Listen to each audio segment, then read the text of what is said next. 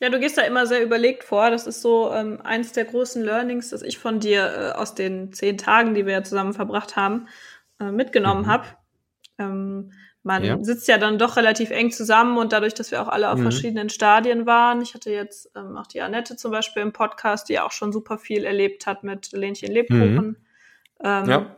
Dass man dann doch merkt, okay, man entwickelt sich durch die Gründung eines Startups doch auch in einem relativ kurzen Zeitraum sehr stark weiter. Und mhm. ähm, ich glaube, das ist auch so eine der Besonderheiten, wenn man dann tatsächlich den Schritt wagt und sich selbstständig macht. Man lernt wahrscheinlich so schnell und so viel wie kaum irgendwo anders. Würdest du sagen, das äh, kannst du auch bestätigen? Ja, das kann ich auf jeden Fall bestätigen. Also ähm, ja, auch damals, als wir die, als wir die Firma gegründet haben, dann unser Startup Familionet aus der, im Prinzip ja aus der Uni heraus, während des Studiums, und noch komplett grün hinter den Ohren. Ähm, da war mir sowas wie, wie Teamführung und Teammotivation und so, auch Sales, sowas wie Verkaufen und, und Verkaufsskills und so, was man unbedingt braucht. Ähm, das war mir alles super, super fremd. Ich bin halt tendenziell so vom Naturell her auch ein eher schüchterner Mensch und, ähm, und ähm, manchmal auch etwas wortkarg, so mal so, mal so. Manchmal kann ich auch richtig aufdrehen, aber manchmal auch wortkarg. Und das ist halt, ähm, das, da lernt man natürlich schon super viel und, und entwickelt auch seine, äh, seine Persönlichkeit äh, massiv, massiv, massiv weiter. Also nicht nur, was man jetzt an handwerklichen Skills lernt, sondern auch, was man an softeren Skills lernt und auch an Persönlichkeitsweiterentwicklung erfährt. Da gibt's wahrscheinlich keine krassere Schule als äh, die eigene Gründung. Ja, da hast du schon recht.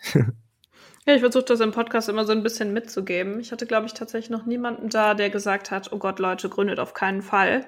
Sondern alle waren mhm. immer, ähm, auch wenn es jetzt, wie zum Beispiel bei Annette, nicht immer rund lief, ähm, trotzdem mhm. sehr begeistert von dem Schritt, den sie gemacht haben und ähm, würden ja, auch jedem anderen klar. raten, da keine große Angst ähm, oder keine zumindest unbegründete, starke Angst vom Prinzip her zu haben. Man muss halt Bock auf das Game haben, ne? Ähm, es ist halt ein Spiel und ähm, das ist auch tatsächlich das, was ich auch einigen Mitarbeitern von uns auch ab und zu mal so ein bisschen mitgegeben habe. Ähm, ich weiß, meine, meine Mitgründer, zumindest der eine, sah das immer ein bisschen anders, ähm, hat auch seine, seine Berechtigung, seine Gründe, warum er das anders sah, aber ähm, ne, auch als Mitarbeiter in einem Startup lernst du natürlich schon super viel. Und äh, und es wird auch oftmals natürlich, es ist natürlich manchmal auch einfach ein bisschen härter, ne, als, äh, als in einem, in einem Großkonzern. Der Ami würde sagen, work hard, play hard. Also es gibt geile Zeiten, die Achterbahnfahrt, die, die macht manchmal richtig Spaß, aber manchmal ist die Achterbahnfahrt auch natürlich äh, etwas härter und äh, ruppiger. Und, ähm, und Mitarbeitern, die dann da manchmal auch bei uns früher vielleicht so ein bisschen an ihre Grenzen gestoßen sind, den habe ich auch dann öfters einfach mal gesagt, ey, komm, so siehst doch teilweise einfach hier ein bisschen als ein Spiel an. So, es ist einfach ein, es ist ein Game. So, da müssen wir jetzt uns ein bisschen durchkämpfen und ähm, und am Ende, aber ich meine, ja, was soll passieren? Entweder es funktioniert und wir gewinnen oder es funktioniert halt nicht, aber dann können wir zumindest sagen, wir, wir haben irgendwie alles gegeben und versucht, das Spiel zu gewinnen. Aber manchmal hilft es, das Ganze äh, einfach als eine, als eine Art Spiel zu sehen. Also es ist ja auch so, was soll denn passieren? Äh, wir leben irgendwie höchstwahrscheinlich nur einmal und, und können irgendwie unsere 40, 50 äh, besten Jahre dafür nutzen, das ein oder andere Spiel durchzuspielen. Und ähm, ja, im schlimmsten Fall kann uns ja auch nichts passieren. Wir, keiner wird sterben, äh, keiner wird am Hungertuch nagen. Also pff, so, das ist halt ein Game. So. Aber da muss man halt Bock drauf haben. Ne? Man muss Bock auf dieses Game haben, man muss Bock haben auf dieses Spiel, man muss auch Dinge vielleicht manchmal, selbst wenn sie erstmal schlimm und hart klingen, so im, im Startup-Business-Alltag vielleicht dann manchmal auch gar nicht so, so eng sehen. Jetzt äh, spreche ich ja besonders gerne als Juristin über das Jura-Game. mhm. ähm, da steht man ja als Gründer dann ja auch manchmal äh, eher auf der Verliererseite, zumindest phasenweise. Ähm, mhm. Was hast denn du da so für Learnings mitgenommen in Bezug auf juristische Probleme, in die Startups oft mal reinrennen, gerade in Bezug zum Beispiel auch auf Verträge mit Investoren etc. Ja, also ich glaube, so dass das größte Learning, was, was ich auch vorhin schon mal angedeutet hatte, war, dass, dass wir mehrfach ähm, knallhart vor Augen geführt bekommen haben, dass, äh, dass nur weil man jetzt irgendwie vielleicht schon ein halbes Jahr verhandelt hat und schon irgendwie 20 Anwälte sich den Kopf zerbrochen haben und weil alles klar ist und weil die, weil die Verträge jetzt fertig sind und weil morgen Notartermin ist und weil es eigentlich kein Zurück mehr gibt und weil alles super klar scheint und, und dir nichts mehr einfallen könnte, was auch noch dazwischen kommen kann, ähm, dass kein Deal durch ist, bis nicht beim Notar die Tinte trocken ist und sogar bis nicht die Kohle auf deinem Konto ist. Ähm, ja, wir hatten das halt zwei, dreimal, ähm, jeweils immer ein Exit. Ähm, eins war ein amerikanisches Unternehmen, die wollten uns nach, nach San Francisco holen. Ähm, die hatten schon die hatten alles für uns fertig gemacht. Die hatten unsere Visa fertig, die haben Visa für unsere Freundin besorgt, die haben uns da Wohnungen vor Ort besorgt. Die Verträge waren ausverhandelt, alles war klar. Ähm, ja, und dann ein paar Tage vorher Absage vom Notartermin. Und dann das andere Mal war sogar noch krasser. Äh, deutsches Medienunternehmen, äh, die uns kaufen wollten. Ähm, Im Prinzip ähnliches Pattern, halbes Jahr verhandelt. Wir hatten haben schon so Riesenpläne geschmiedet. Wir haben unser Team schon aufgestockt. Ähm, wir äh, haben, es war super cool mit, mit, mit dem Vorstand von dem Laden und dem CEO. Wir haben uns alle super verstanden und wir haben richtig große Pläne geschmiedet. Ähm, und äh, waren uns sicher, dass es über die Bühne gehen wird.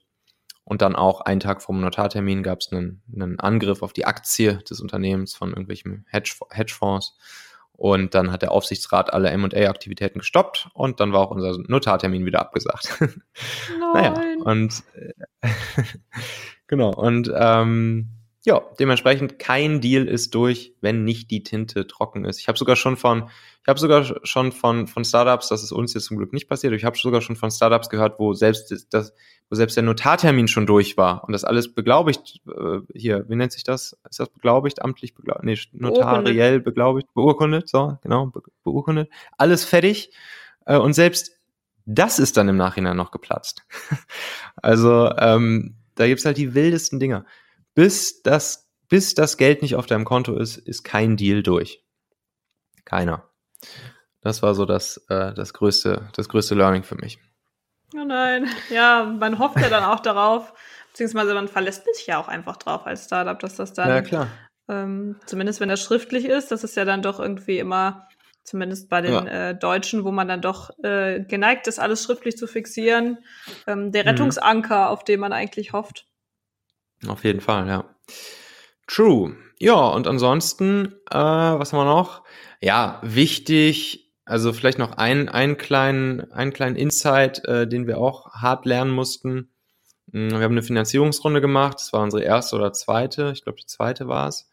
Und da haben wir einen VC mit reingeholt, einen Venture Capitalist, einen Investor, der ähm, der hat äh, ja sehr eigene Vorstellungen von unserem Produkt gehabt.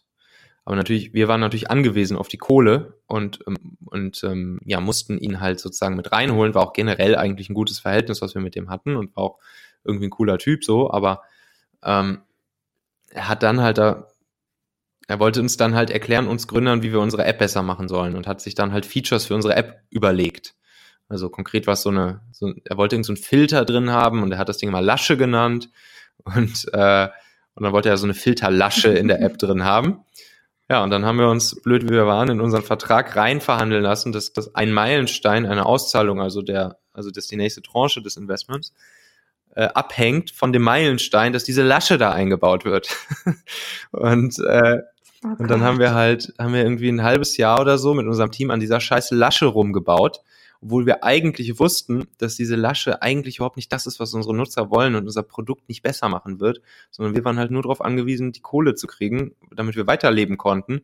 Und dann haben wir unsere wertvollen Ressourcen damit verschenkt, dieses Feature zu bauen, was eigentlich keiner brauchte, äh, und diese Lasche einzubauen, nur damit wir die nächste Tranche kriegen. Und äh, ganz, ganz großes Learning hier ist, ähm, lasst, also seid vorsichtig natürlich mit der Auswahl eurer Investoren. Ähm, sowas wie Smart Money würde ich nicht akzeptieren bemesst euren, äh, bemesst ein Investment nur am Money oder nur am Smart, aber nicht am Smart Money.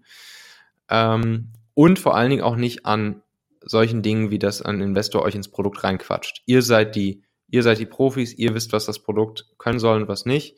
Und ähm, ihr dürft niemals sowas akzeptieren, euch sowas irgendwie in den Vertrag reinverhandeln zu lassen. Bei Meilensteinen, äh, wovon Tranchenauszahlung abhängt, ist es super, super wichtig, dass ihr nur Meilensteine mit in den Vertrag reinnehmt, von denen ihr wirklich tausend, tausend, tausend, tausend Milliarden prozentig sicher seid, dass ihr die locker und easy erreichen werdet. Also Meilensteine, wo auch nur die geringsten Zweifel aufkommen, dass ihr die vielleicht nicht erreichen könntet, die dürft ihr auf euch auf keinen Fall in den Vertrag mit reinverhandeln lassen. Das ist super wichtig. Und da sind wir auch schon wieder am Ende dieser Folge hier. Denkt doch mal kurz drüber nach. Für wen könnte diese Folge oder der Machen-Podcast allgemein auch wertvoll, hilfreich oder spannend sein? Erzähl dieser Person gerne mal davon. Du kannst einfach den Link machen.fm slash podcast zum Beispiel per WhatsApp an sie senden oder diese Folge hier direkt aus deiner Podcast-App an sie teilen. Wir hören uns auf jeden Fall in der nächsten Folge wieder, vielleicht ja schon morgen. Bis dahin, dein Michael.